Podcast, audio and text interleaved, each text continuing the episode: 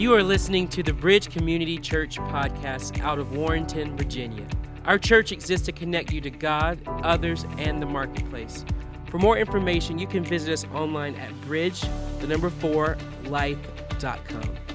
Thank you for listening, and we hope you are blessed by today's message.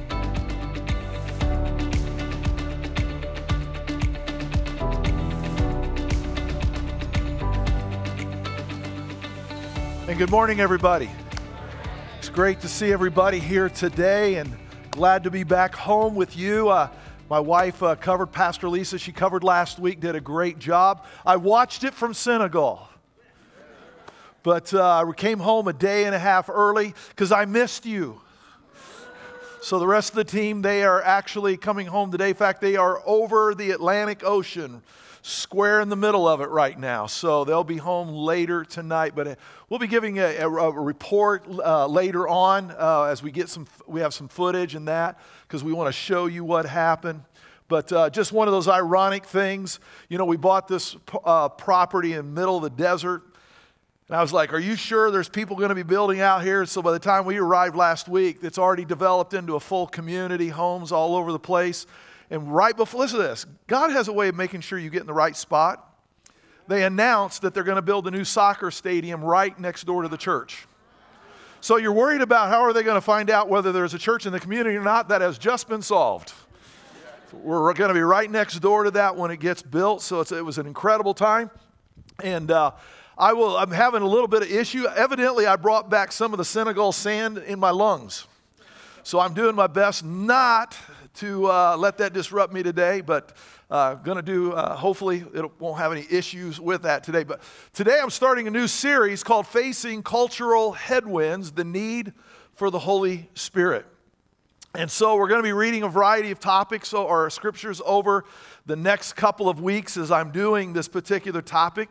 And uh, one of the things that I want to say to you today is this I understand this is probably one of the more sensitive subjects in Christianity lot of varying opinions and ideas as it relates to this. So, you probably notice when I teach, I always have a lot of scripture because I find that scripture has a way of settling opinions.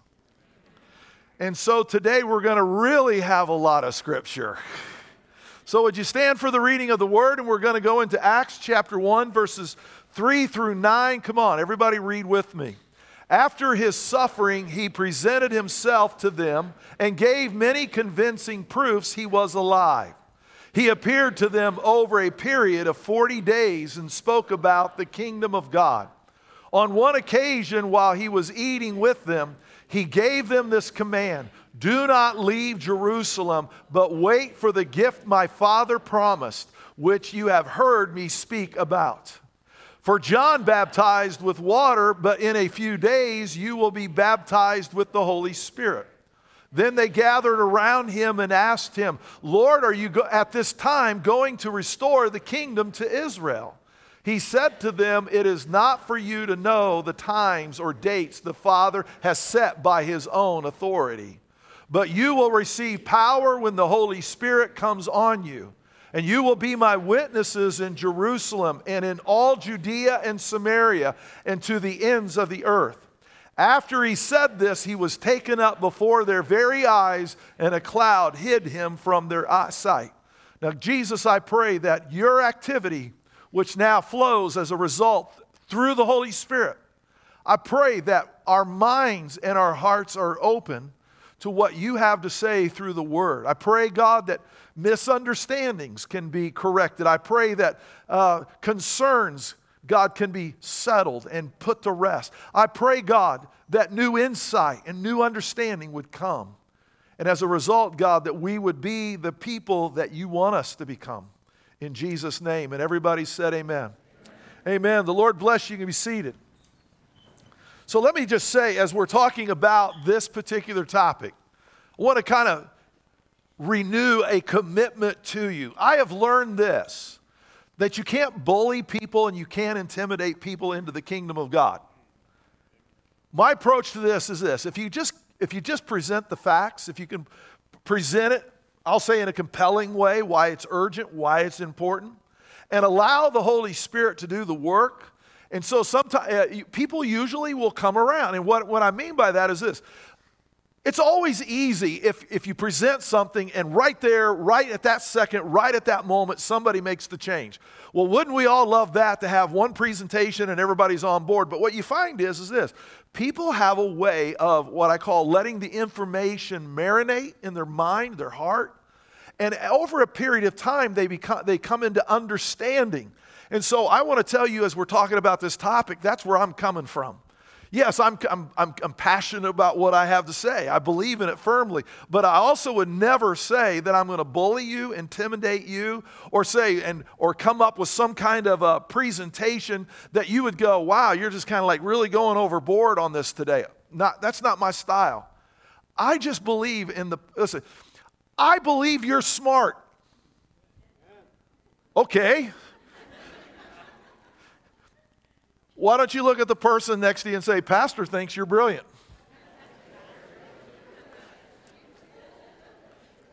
Some of you will laugh way too hard that you just pulled the plug on whatever you just said. Now, why do I say that? Because I think sometimes if you're not careful, you communicate in a way that is, is demeaning to the other person. And I just say this listen, I think you're smart. I think this is one of those topics that if look, if you just if you just stick with the scripture, you lay it out, Give time to people to process, think it out, pray about it. Listen, they're going to come around. It's all good. And some people might come around sooner than others, but nobody should feel condemned on something like that. And so I just want you to know, listen, I'm going to be respectful of people who say, I just don't I just don't agree with what you said today. That's okay. You know, I'm okay with that. But what I want you to sh- see today is maybe why I believe what I believe. Enough that I'm willing to share this publicly. And I've We've taught on the Holy Spirit from time to time here at the church, okay? But what I want you to know is that I know this. The topic of the Holy Spirit is one of the most divisive topics in Christianity. Okay? The Holy Spirit and giving money to the church, two most divisive issues in Christianity today.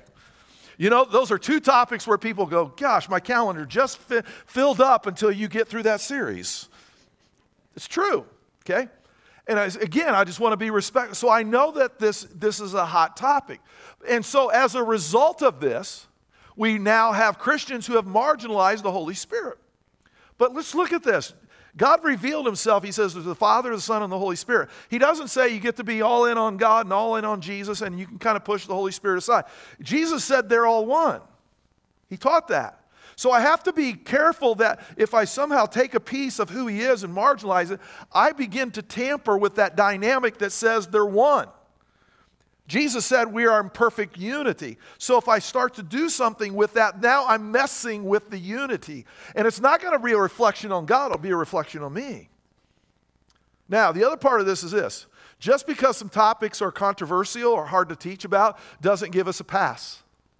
But I will tell you this because I know because my own my own network uh, network of friends and that sometimes this is a topic that's averted. They go, man, I, I wish I could do that. I wish I could preach on it like you do, Greg, but I can't because man, it's such a device. I, I could lose 25, 30% of my people over this topic, and I just can't. I just can't go there, or I can't. I can't share some of the concepts that maybe you do. And I go, but that maybe that's the problem because you're not addressing it it's leading to factions like that. Maybe if you taught on it, it would bring people into unity. You may not lose them, they may respect you for getting them all on the same page. So, let's begin to look at this. Why, why do we think we can do this, you know, marginalize the Holy Spirit? Where does this all come from? When we look at what the Bible has to say, and let me show you what the Bible has to say. The books of Matthew, Mark, Luke, and John all reference the topic of the Holy Spirit. And I don't mean one time, I mean frequently, okay? There is frequent referencing. Now, why do I point that out? Because each of the Gospels were written to a particular audience. Did you know that not all four Gospels address the birth of Jesus? Only Matthew and Luke address the birth of Jesus. Mark doesn't talk about it, and John doesn't talk about it. They just, they just start their gospel at some other point. Why? Because they were telling stories that were relevant to the audience that they were writing to.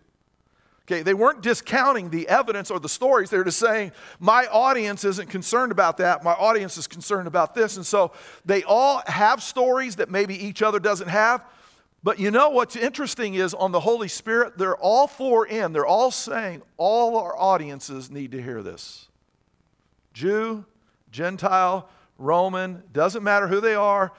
All of them were in agreement the Holy Spirit was relevant to their audience. All of them. And I think it's important for us to know that.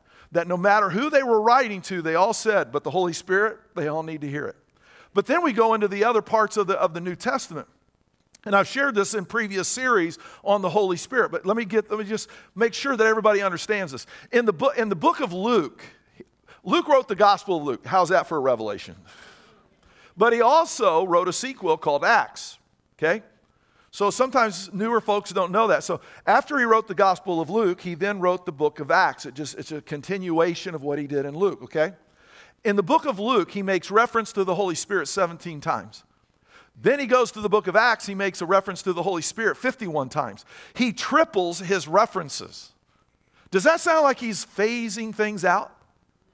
Does it sound like things are calming? He's actually going the other direction. He's ramping it up, saying, This is what was the Holy Spirit now is in charge of continuing the ministry of Jesus on earth through us. So he's actually ramping it up. If you come to the, the Apostle Paul, he wrote 13 of the books of the New Testament. He references the Holy Spirit 125 times. Does that sound like things are fading out? I mean, you just look at, like I said, I haven't even referenced the text, a specific scripture, and you see this whole massive dimension of teaching regarding the Holy Spirit. And I will tell you, I'll say this not trying to poke anybody but did you know the Apostle Paul wouldn't be allowed to preach in a lot of churches today because he references the Holy Spirit too much? I mean, it's, it's, it's, it's a fact. If he stood up and started teaching on the Holy Spirit the way he has written in his books of the Bible, there's a lot of churches that go, look, brother, you just can't do that here. You know, we're going to lose too many people. You're going to have to tone it down. You need, you know, let's, let's, let's stick with the red letters. You're like, well, you know, Jesus talked about the Holy Spirit too. So I'm just saying, we see this momentum, this shift towards here's what Jesus did while he was on earth. And now it's all about the working of the Holy Spirit and working through our lives and how the Holy Spirit looks in day to day living. So, this takes us back to the text that we just did, we read today, earlier, Acts chapter 1. Jesus, why did Jesus tell his followers not to leave Jerusalem until they had received, and I should have put some quotations here, quote, the gift my Father promised, which he was referring to, the Holy Spirit. Why is that? I mean, they, they walked with Jesus three, three and a half years, right? Saw that he did. In fact, they were sent out two by two and they prayed and, and healed the sick and preached and people were converted. So you're kind of like, what is Jesus implying? Like they didn't get everything that they needed when they were walking with him? Jesus said, Don't even leave Jerusalem until you've received this. Wow. Why would Jesus say that? Even though there was a history of effective ministry. See, so, remember, they were there for the five, uh, feeding of the 5,000. Okay? They'd all participated. So you're like, why is, why is Jesus making this mandate? Notice Jesus didn't make it a suggestion. Hey, if you want to, hang around Jerusalem. He said, don't go until you've received this. Why would he say that? Well, it's actually answered with another question, and it's this What changed in. Now, this is a question that I, I if, if if this rocks you when I answer this, please give me five minutes to clean it up. Okay? How many will give me five minutes to clean it up if you don't like it? Okay, here we go. What changed in the Roman Empire as a result of Jesus' death, resurrection, and ascension? Notice I said Roman Empire. What changed? Nothing. Caesar was still Caesar. Slaves were still slaves. The army still occupied all the countries that it had conquered. Rome was still Rome. In fact, from this point on, Rome actually got worse. Remember, they burnt down Rome and then blamed the Christians? Later, they level Jerusalem, slaughter a million Jews. Some are scattered and some are taken as slaves. Rome was still Rome, doing Roman things. The death, resurrection, and ascension of Jesus didn't even cause Rome to skip a beat. Now, I know some of you, this is the point, you're, you need to give me five minutes to clean this up. Because you're going, wow, you're just, you're, you're, are you saying that Jesus' death, resurrection, ascension had no impact? No, uh, hold on. I didn't say it had no impact. I said it didn't do to the Roman Empire what people wanted it to do to the Roman Empire. Remember, they said in the text that we read, remember the disciples said to Jesus, Hey, is this when the kingdom gets set up now and everything's restored to Israel? It's like, is this, is this, is this the moment where we get to flex on the Romans? And Jesus' response is a huge disappointment. The times and the dates and the authority are none of your business. That's not what they wanted to hear. And then he says, But you may not want to leave Jerusalem until you've received this power. In fact, don't leave Jerusalem. And then he disappears. So, what he was saying was this I didn't change Rome, I changed you. And if you are going to go out and live under Roman oppression, you'd better have the power of the Holy Spirit because Rome's power is huge. And without the power of the Holy Spirit, Rome's power will beat you. But if you walk out with the power of the Holy Spirit, Rome won't know what to do with you. Because, now he doesn't say this, but the scripture supports this greater is he that is in you than he that is in the world. We always want to think everything will get better if we could just get political power, if we could just get the change, if we could just get our guy and our woman in those House seats or those Senate seats or that judicial committee or in the White House. We always have these, these and you know what? I thank God that we get a chance to have a vote, okay? I'm, I'm grateful for that. I'm not dismissive. And I would never tell anybody, don't go vote. I would tell you, please, we have a wonderful privilege, but you understand these people did not have that privilege. And so they had to learn how am I supposed to live with a power that is so great and so awesome? And Jesus is saying, Well, you may not want to leave Jerusalem and enter into the world of the Roman Empire and its power. If you don't have my power, you won't make it. I would tell you this could we not be in the same position today? Could we not, even though our title is United States of America, could we not be also living under the power and the values of Rome today? 40, 50 years later, Paul writes a letter to the Roman Christians. This is 40, 50 years after Jesus has died, resurrected, and ascended. And guess what? Rome's still in power.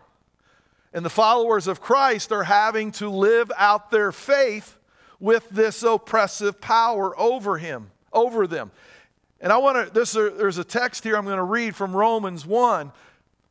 It's not a popular verse to read. In fact, it often uh, provokes people to, uh, who hold different values in Christianity. This is those verses that agitate their view. And I go, look, you have a right to read what you want to read, but it also includes me. I have a right to read what I want to read. So let's make sure that we are reciprocal in our respect of what, what we believe in. And this is what Paul wrote 40 to 50 years after the resurrection and ascension of Christ. You'll see Rome is still Rome, but he's telling the believers to live their life. But see if it doesn't parallel what we're facing today. For although they knew God, they neither glorified him as God nor gave thanks to him, but their thinking became futile and their foolish hearts were darkened. Although they claimed to be wise, they became fools and exchanged the glory of a mortal God for images made to look like a mortal human being and birds and animals and reptiles. Therefore, God gave them over in their sinful desires of their hearts to sexual impurity for the degrading of their bodies with one another. They exchanged the truth about God for a lie and worshiped and served created things rather than the Creator who is to be praised. Amen. Because of this, God gave them over to shameful lust. For their women exchanged natural sexual relations for unnatural ones. In the same way, the men also abandoned natural relations with women and were inflamed with lust for one another. Men committed shameful acts with other men and received in themselves the due penalty for their error. Furthermore, just as they did not think it worthwhile to retain the knowledge of God, so God gave them over to a depraved mind, so that they do what ought not to be done. They have become filled with every kind of wickedness, evil, greed, and depravity. They are full of envy, murder, strife, deceit, malice. They are gossips, slanderers, God haters, insolent, arrogant, and boastful. They invent ways of doing evil. They disobey their parents. They have no understanding, no fidelity, no love, no mercy. Although they know God's righteous decree that those who do such things deserve death, they not only continue to do these very things, but also approve of those who practice them.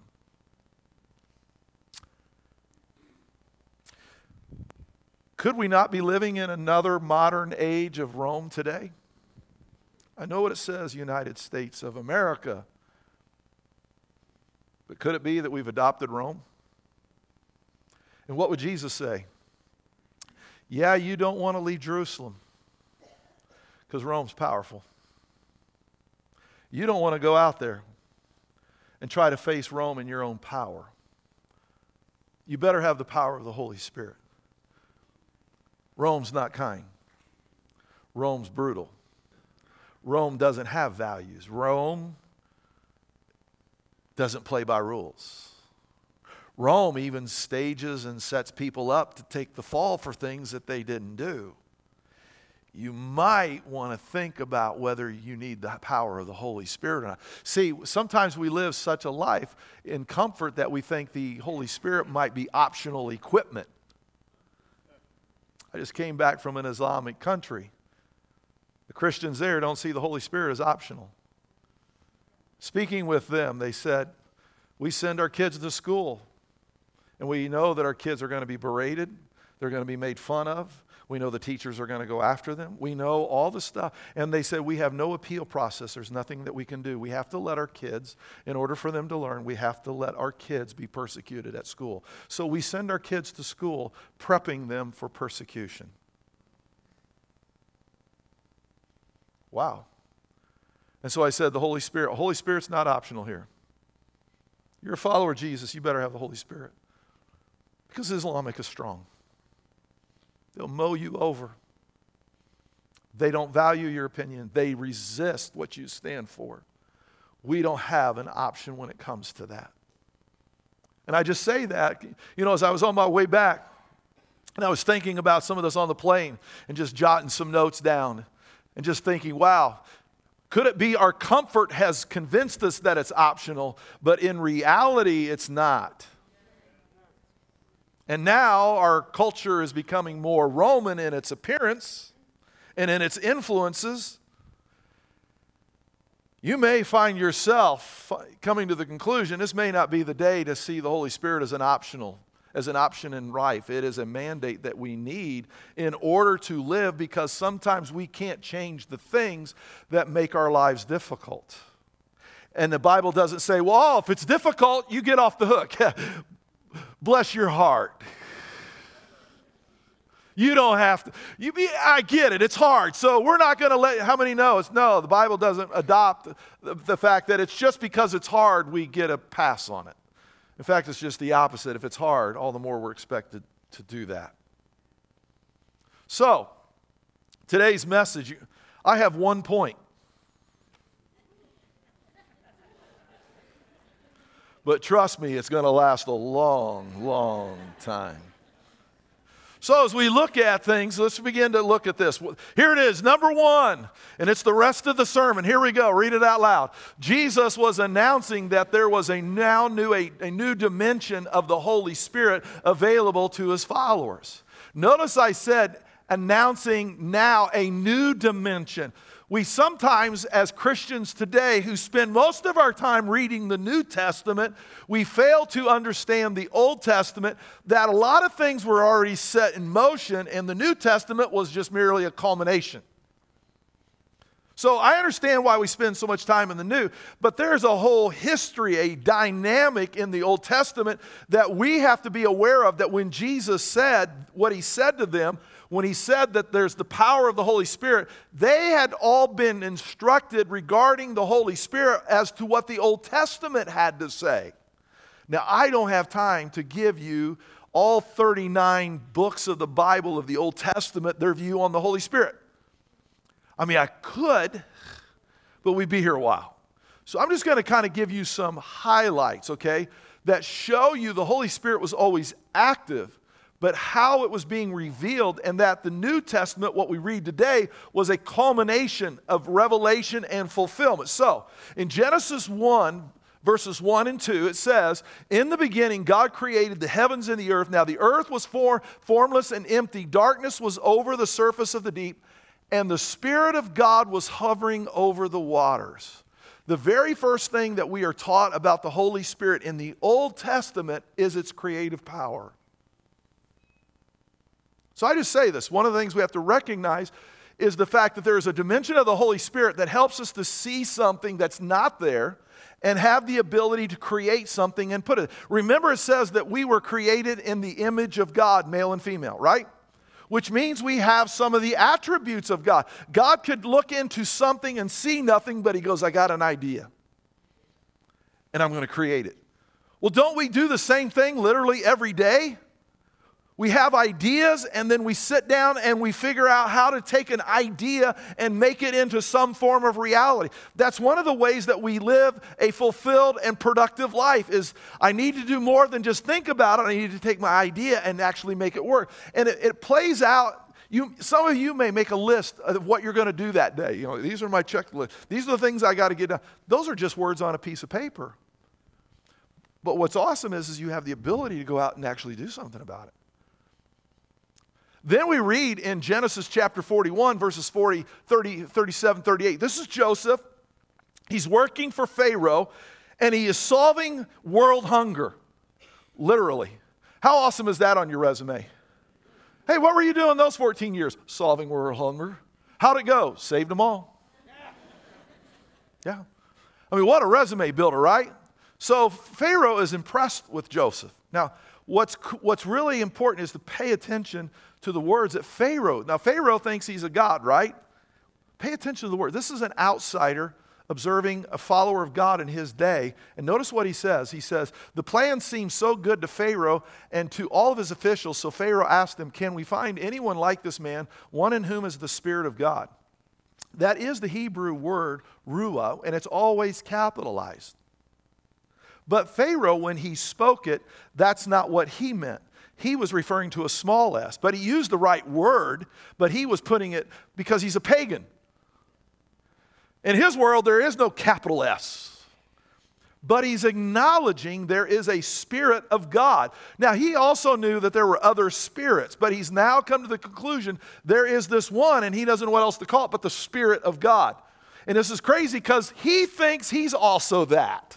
But he also picks up this guy's got something maybe I don't have. It's interesting how God can use sometimes people outside the faith to tell us what's going on. You're like, oh, that's how it's coming across. So we read here, he starts to say, and notice he says, in whom. Notice that? In. Then you come to this.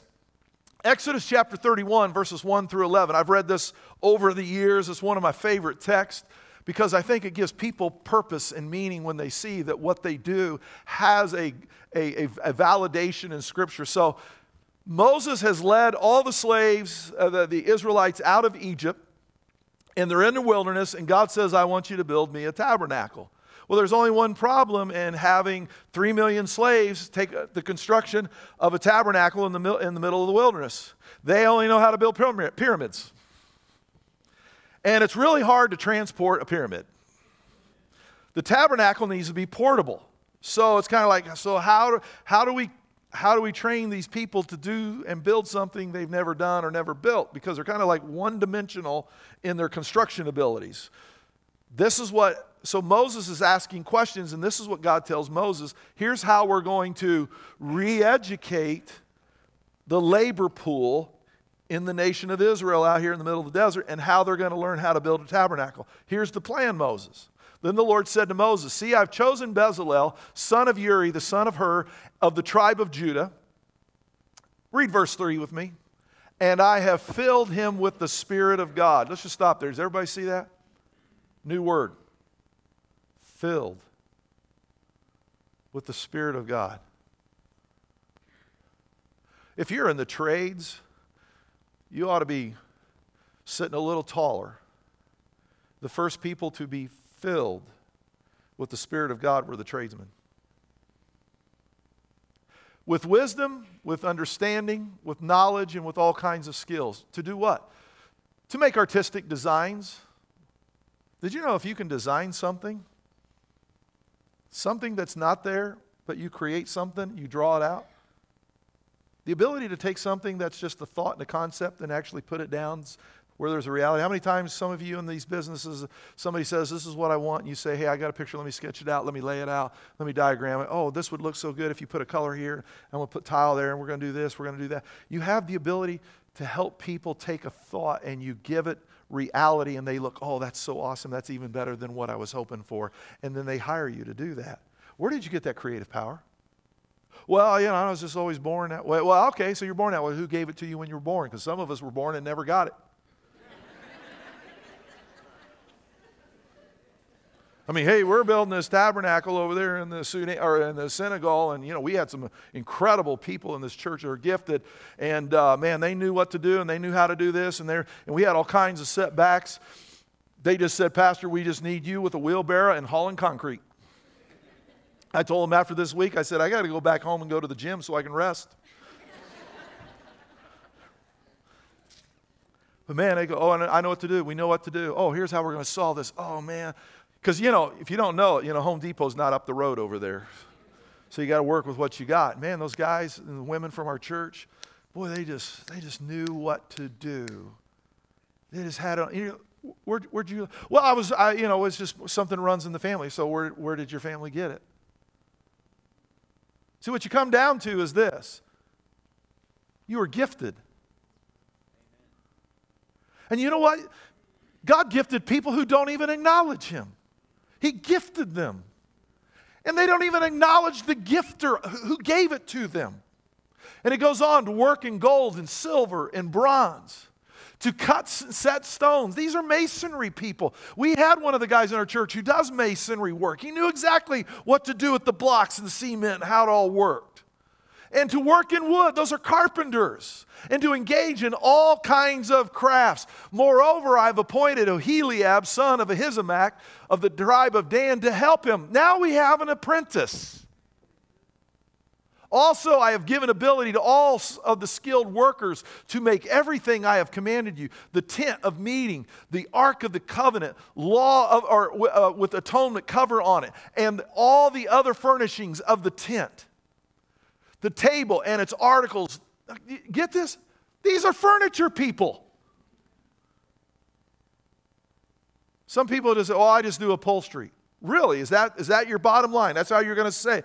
Do you know that you've been gifted with the very talent that God gave to a bunch of slaves in the middle of nowhere? And He says, I want you to make the furniture for my house.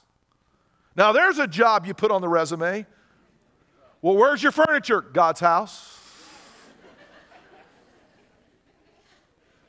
I mean, that's, a, that's definitely a referral that you say. And you're welcome to call them. The altar of incense, the altar of burnt offerings and all its utensils, the basin with its stand, and also the woven garments, both the sacred garments for Aaron the priest and the garments of his for his sons when they serve as priests. These are seamstresses. These are people who can take a, a piece of, of fabric and turn it into the most magnificent outfit that you've ever seen.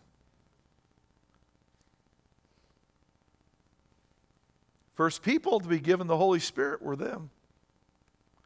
Verse 11, and the anointing oil and the fragrant incense for the holy place, they are to make them just as I commanded you. So suddenly you, say, you see this the Holy Spirit transformed slaves into craftsmen. Man, if you're an artist, you can look at something in the distance, or you can look at nature, you can look at, t- and you say, be awesome if somebody, if, if people had the ability to take a mountain view home. I got an idea. I'll paint the view, and they can take the view of the mountain with them.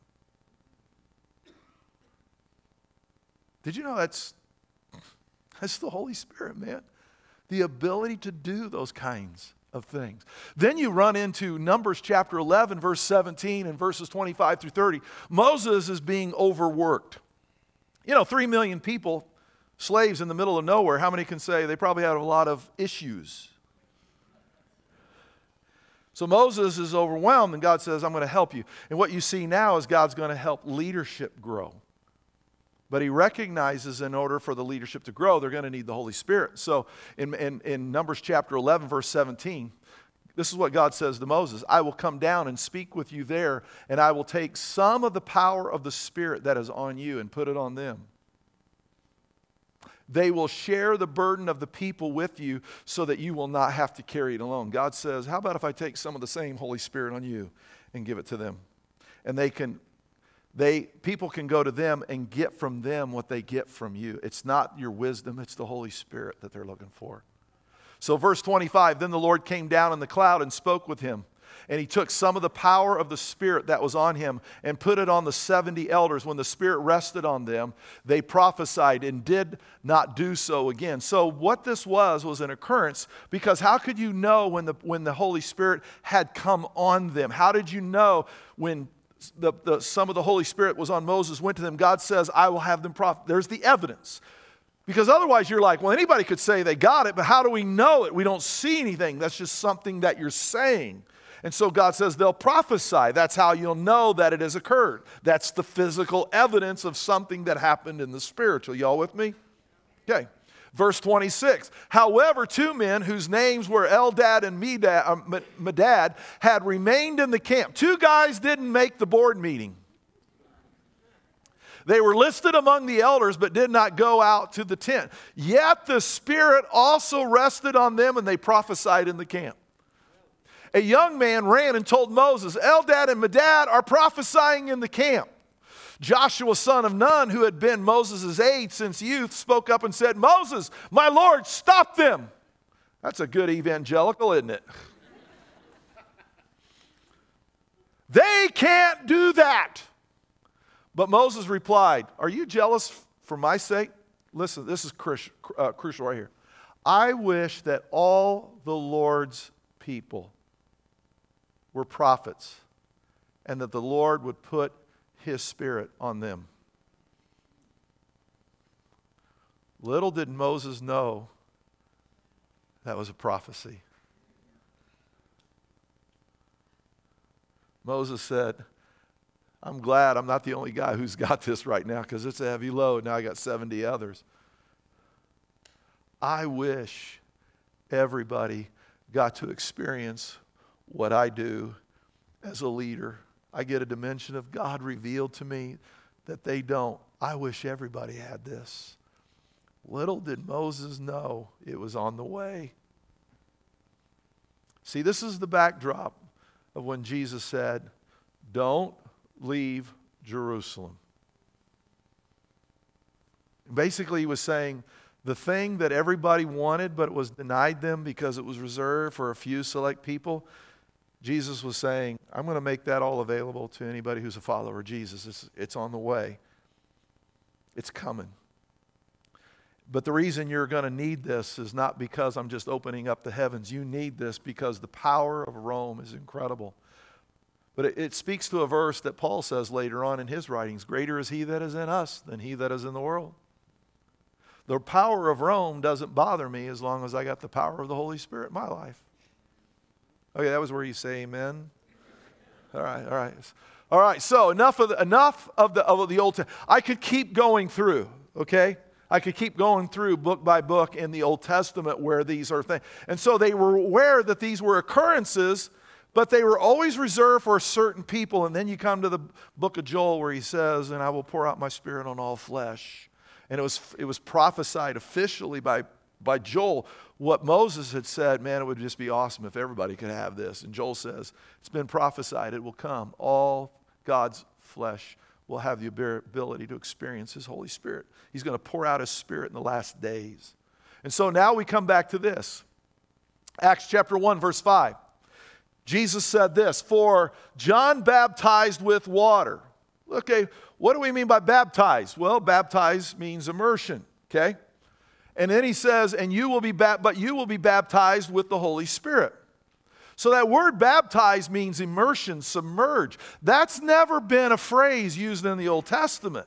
This is a new dimension that Jesus is talking about. He says, Where you have seen people filled, where you have seen people come on, I'm talking about being, you know, submerge means you go under.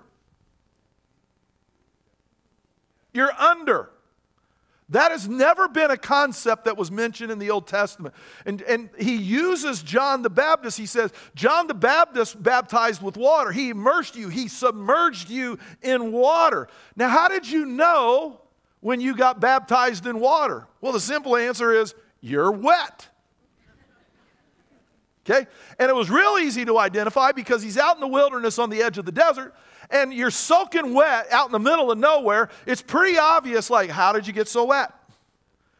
First opportunity to tell a testimony of what God's done in your life. Well, John the Baptist just baptized me. You know, they didn't have changing rooms out there. You got baptized, you walked around wet. And that promoted conversation like, what happened to you? You know, you're in the desert. How'd you get so wet? So the evidence of being baptized in water was wet. Got it? And then we come to so, how do I know I've been immersed? How do I know I've been submerged? This is where you go to Acts 2 4 as he says, You'll speak in other tongues. Now, let me say this the Holy Spirit is a variety of dimensions. You are, con- listen, the Holy Spirit is working in people who aren't even Christians yet. That's how you get convicted of sin. But then you get convicted of sin, and it's the Holy Spirit that helps you to repent. And then it's the Holy Spirit that helps you to begin to understand and read the Bible and see things and learn things that you've never learned. It's the Holy Spirit that, you, that works in you. So now you're not praying selfishly all the time just for yourself. You know, God, if you give me a lot of money, if you make me famous, I promise to use all those giftings to make you and bring glory and honor to you. No, no, no, no. Those are all things designed. God, I promise if you make me, if you help me win the lottery, I'll do more than tithe. See, those are all me. You just you start to go, hey God, why don't you just put me where I have the biggest impact on the kingdom of God and I'll be good. Hey God, I'm tired of telling you how to make me happy. Why don't you just show me what you want and I'm all in. See, the Holy Spirit. So these are variety of dimensions that you are, and there's another dimension that you need to be aware of is being immersed. Has everybody got me? So it's not, well, if I'm not immersed, are you saying I don't have the Holy Spirit? I'm saying you haven't entered into that dimension yet, but you are on the path experiencing the Holy Spirit. But it's, listen, I've been married to my wife for 40 years. Did you know I'm still learning? You just kind of think after 40 years, you know, you just got everything down, right? Like, just, can I get a witness from any guys right now? Come on, man, I need you to speak up. Don't be cowards. Yeah, it's a journey. And then get this she'll change. I said, Well, I always thought, well, I used to. Okay, so what do you want now? Well, now I prefer. If you haven't recognized it's a relationship with the Holy Spirit, the Holy Spirit says, Yeah, that's what I wanted from you back then, but today this is what I want from you. And I can't promise you that it won't be something different tomorrow. That's why it's a relationship. That's why it's an immersion. Amen. You need to understand the various dimensions. You, you see the various dimensions all through the Holy in the Old Testament. You see that. And so I say, don't get a defeatist mindset that, oh, well, if I don't have that, then you're saying, no, no, no. You saw the Holy Spirit was working in people's lives. Okay? What I want to say is this God, I want to, listen to me. This is crucial that you hear me. I want to grow into every dimension of the Holy Spirit that He makes available to me. That's what I want. And did you know, as a pastor, I have giftings today that I did not have 20 years ago? God grew me into them. You can't say 20 years ago I didn't have the Holy Spirit in my life, but I grown into other dimensions of my walk with Him. Does everybody got that? It's a growing. It's not, it's not I have or I don't have. Are you growing? Is the key question I ask you today. And are you willing to grow further? In Acts chapter 1, verse 8, you will receive power when the Holy Spirit comes on you. And you will be my witnesses in Jerusalem, Judea, Samaria, and the ends of the earth. He was saying, You're going to go into darkness, you're going into Rome's kingdom. Everywhere that's mentioned there belongs to Rome. Everywhere that is mentioned, Rome has an occupying army. And he's saying, I'm telling you to go where Rome is occupying. And I'm telling you to go be my witnesses.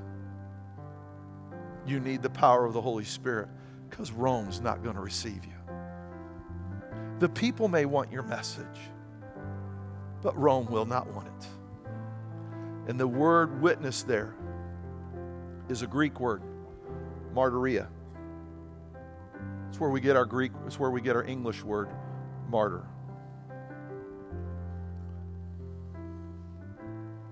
Rome's not going to like you.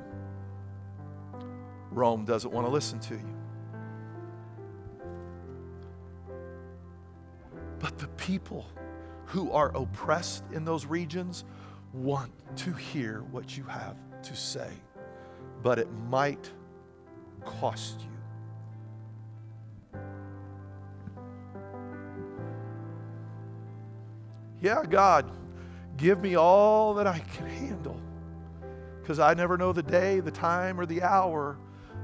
Listen, we all know what it's like to plan our schedules, right? And we also know that most of what shows up was not on the calendar. It's power of the Holy Spirit. And that word power is referring to a moral power. I can live a values system that those in authority may say, no, no, no, no, no, no. We don't espouse those values. We don't agree with your values. And you just go, well, I'm sorry. That's the values I live by. I was in Senegal. People, they share their faith. And they have the same view that I, have shared so many times here. They said there's not, there's not enough government authorities to stop us from sharing our faith. Oh, they could shut down our worship, they could shut us down here. But if I have a one on one conversation with somebody about Jesus, there aren't enough government officials in the world to shut me down. And they might take this and they might take this, but they will not stop me from telling another person about Jesus. Moral power. we need the Holy Spirit. Here's the last one, I promise. Maybe. This is the Apostle Peter. This is a guy who was born on the wrong side of the tracks. You can tell by the way he followed Jesus, he really wanted, he really wanted to be somebody. Not necessarily always for selfish purposes, but just, gee, I'm just a fisherman. It'd be so awesome to be some of these other people in life. He was from Galilee, which was another discredit. He's from the he's just on the wrong side of everything, right? He's just he's a, he's a rough cut dude. And this is what he writes in 1 Peter chapter 2 verse 9. Get the imagery. He says, "You are a chosen people." Listen to me. You are a chosen people a holy or a, a royal priesthood. Notice this. He's like, I'm no longer a fisherman, man. I'm a priesthood. a holy nation, God's special possession.